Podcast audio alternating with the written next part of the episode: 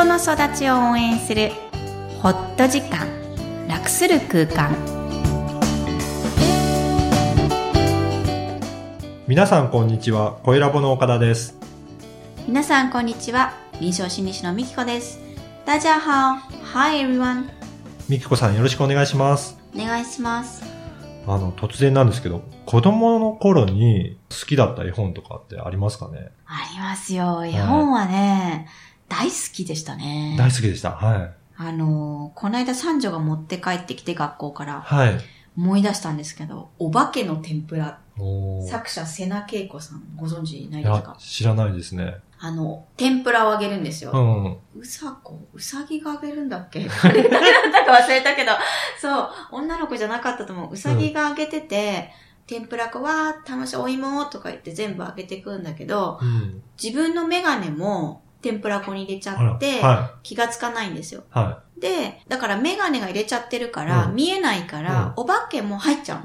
ちっちゃいこういう、飛んでる、こいお化けう、が。お化けが、白いね。はい。で、それもあげちゃうの。はだけど、お化けは熱くいって、ヒュッて逃げるんですいうん。よ。で、気がついて、あの、メガネもあげちゃう。うん。で、あれーって、まあいいわ、食べましょうって言ったら、お化けすり抜けちゃったから衣しかない。あれおかしい、衣の天ぷらだわって言って、あ、メガネもカリッ、硬い。うんああ、あげちゃったわ、わははって終わる。とてもなんかね、こう、フへァンタジーが好きなんですよへね。ーお化けがいるとか、あの、冷蔵庫の中の、うんあの、お肉や玉ねぎやみんなが話し合うとかいう、そういうお話が大好きですね。ねなんかこう、ファンタジーの世界が入っている絵本しかあんまり好まなかったような気がしますね。そうなんですね。そうです、そうです。岡田さんは？うちもいっぱい絵本があったんですよ。うちの母親がすごい絵本好きで、すごくいっぱいあって、はい何が印象的かなって思ったんですけど、はい。サンタルクロースっているんでしょうかっていう本があって、今今日ここ持ってきたんですけど、はいはいこれがやっぱり一番印象的で、はい。ちっちゃい頃から、なんかサンタクロースって物心ついた時はいないんだろうなっていうのを思っていて、逆に。逆にねねいなかったんだ。いなかったんですよ岡田少年は。はい。で、これが小学校の中学年か高学年かぐらいだったかな、うんぐらいにあって、うんその時読んだ時に、うん。あ、サンタクロースってうん、そういうふうに考えればいいんだって言って、うんサンタクロースはいるんだっていうふうに、この本をきっかけに思うようになったっていう本ですね。え、じゃあ、こう、理論が大好きな少年うんが、ちょっとファンタジーが入った瞬間。はい。そうですね。はい。でじゃあもう今もサンタさんはいるってことです、ね。いるということでね。はいはい。皆さんは絵本は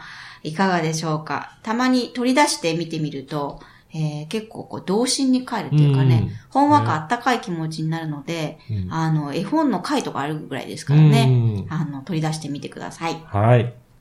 で、本日のテーマですが、はい。引っ越しが子供に与える影響っていうことですけど、はい。やはり引っ越しって大きな影響はあるんですかね？そうですね。子育てミニ講座、えー毎月1回企画をしていきたいんですが、今月は引っ越しですね。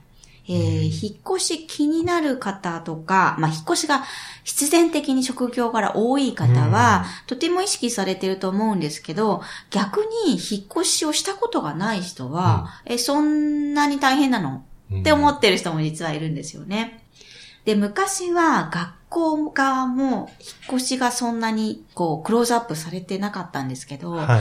最近見てますと、やはり転校生っていうのをすごく意識して学校側も丁寧に扱っていますし、えー転校生が入れるように、えー工夫したり、えー親もそれを意識的にいろんな情報を取ったりっていうのが、えー世の中的に転校や引っ越しが、えー心理に与える影響が大きいっていうふうに認識されてくるようになりました。うん。あ、やっぱりそういうふうに学校も変わってきているんですね。そうだと思いますね。うんえーどうしてもね、こう、変化はうん。ストレスなんです。うん。だからどんな変化も実はストレスでして、前もお話ししたことがあるかもしれないんですが、結婚も変化なので、うん。確かにね。実はストレスで、うん鬱になっちゃったりする人もいるんですね。結婚で。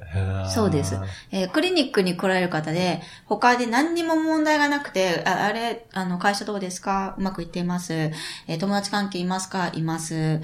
えーっていう方が、それでも、こう、うんおかしいうん、睡眠障害になってるっていう方は、最後、あの、最近、なんか別れとか結婚とか、なんか恋人関係でなんかありますかって言ったら、ああ、最近結婚しましたっ そうなんですね。ていう方も、ちょっと男性に多い。あ、男性側にですか？私、女性でまだ出会ったことないですね。へー。もう3人ぐらいいます。男性へで。ーそこか、みたいなところは。あ、そうなんですね。はい。で、そういう方には変化っていうものは、必ずプレッシャーとか、うんあの、ボールがキュッて歪むように、必ず凹むので、えー結婚だって、えーもしくは、なんだろう、昇進だって。昇進ストレ確かスに、ね最近ちゃんと新聞で言われるようになったので、うんえーなるんですよ、と。逆に、いいことの方が悲しめないので、世の中がいいとされているので、ストレスを感じにくいんですね。。でもマイナスの場合は、えー感じやすいので、あ、これだって直結しやすいんですが、引っ越しもどちらかというと中立で。プラスに取りようが、うん親がプラスだと思ってるとプラスっぽいし、マイナスだと思えばマイナスに傾くしっていう、こう、中庸なんですね。だけども変化なのでは、いストレスということになります。確かに、ね、昇進とかもいいことですけど、生活で考えると大きな変化だから、その人にとってみれば、やっぱりプレッシャーで今後どうなるんだろうっていう、そういうのが知らず知らずにあるのかもしれないですね。はい。数値を追わなくてよかった会社員がう、ん数値を追わなきゃいけなかったり、うん。えー上司の言うことを聞いていればよかったのに、プロジェクトで逆にはい。人をまとめなきゃいけなかったりっていうのが変化なんですよね。えー子供の場合、じゃあどうかっていうことになるんですが、はもしお子さんがこれを悲しいと感じていた場合、もちろんマイナスでい。す。うん。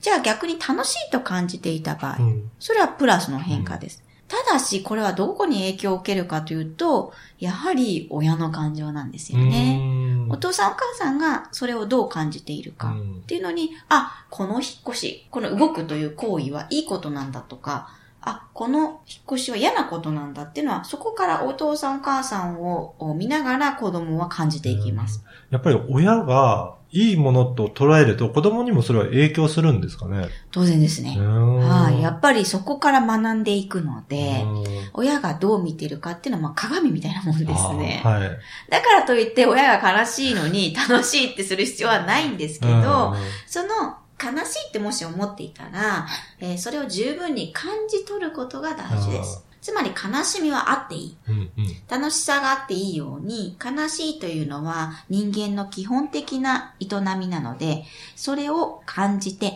泣いていいということになるんですね。うん泣くのが怖い方、どうしてでしょう、えー泣くのはいけないと言われてきたかもしれません。でも、実は悲しみの一つの表現方法なので、えーしてもいい行為なんですよね。えー泣いて感じ切るのが素敵な行為ですし、それを見守ってあげるのも親の役割です。。うんうんうんじゃあなんか具体的に、その悲しみを表現する方法とかってなんかありますかね？そうですね。泣くっていうのは、まあ、あの、ゆ男性には勇気がいるかもしれませんが、うんねあの、とても浄化作用になるので、うんカタルシスと言うんですが、泣いた後にちょっとスッキリする時あるじゃないですか。はい。まあ、どんどん悲しみになっちゃう時もありますけども、その効果があるので、泣くっていうのはまず大事な行為です。それ以外にも悲しいっていう表現をすること。うん例えばですね、手紙に書いたりとか、はい。もう文章にしてしまう。日記でも構いません。うんとか、えーその悲しい感じたことに対して、例えば人形に対して喋ってみるでもいいですし、引っ越しをしなきゃいけない、もう引っ越してしまった後に、えー戻ってうん自分の住んでた場所に会いに行くっていうのでもありなんですよへね。ーちゃんと悲しみを感じきれる。うんうん、まあ、見に行くのも嫌っていう時期もありますけども、見に行けたら儲けもんですよねう。ん少しこう自分がシフトしているってことにも言えるので、そういうやり方もあるかもしれません。やっぱりそういうふうに行動に移すと、自分の感情を消化できたりするっていうことですかね。そうですね。逆に感じれる。うんうんうん。悲しみがわかんない場合もありますので、あはい行動から自分を知るってことも大切かもしれないですね。うんうんつまり、どんな感情にも開かれているというんですが、えー感じていいって思えること。つまりタブーを作らない。はい悲しいのを感じてもいいし、嬉しい感じと同じように、マイナス感情も感じていいっていうふうに、えー覚えておいてください。はい。では本日のポイントをお願いいたします。はい。子供はどんな感情も学んでいる最中です。